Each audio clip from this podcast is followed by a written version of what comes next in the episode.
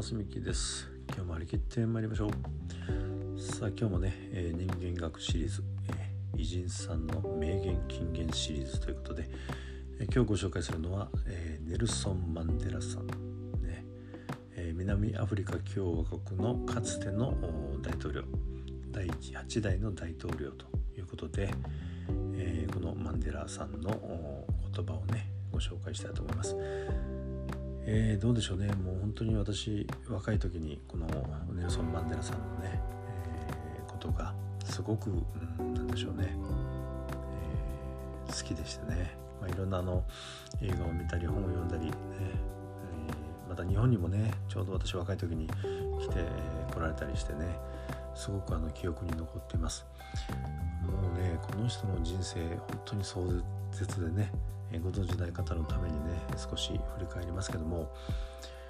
いわゆるあの南アフリカのね、え黒人差別アパルトヘイトに反対する運動にね、え生涯を捧げた方です、え1964年にね、え国家反逆罪で終身刑の判決を受けてねなんとね27年間も獄中で生活をしたと。えそしてね私も忘れもしません。1990年に釈放され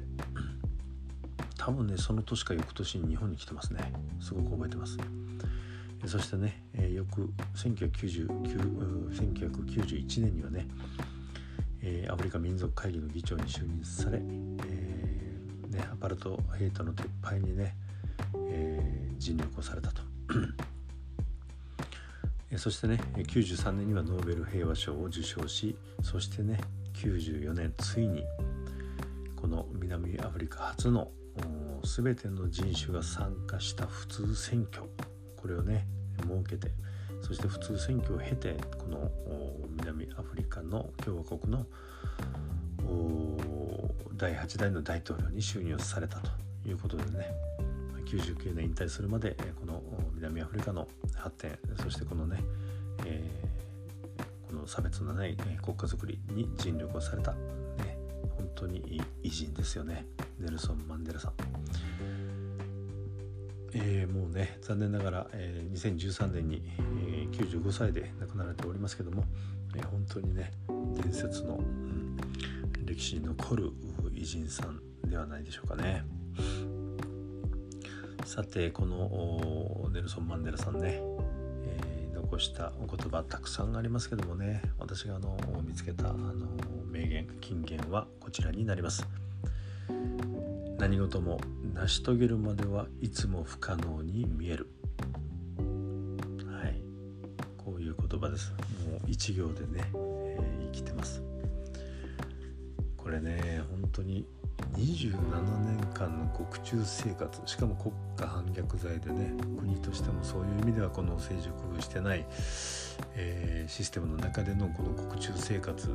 ね、え、ことを想像するとねもう想像絶するね、えー、多分壮絶な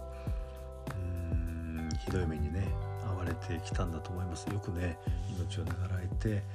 そして最後大統領になられたなと本当に素晴らしいんですけどもこのね成し遂げるまではいつも不可能に見えるというね重みが違いますね言葉がね。そしてこれはね逆に言えば何事も成し遂げるまでは不可能に見えるけども成し遂げてしまえばね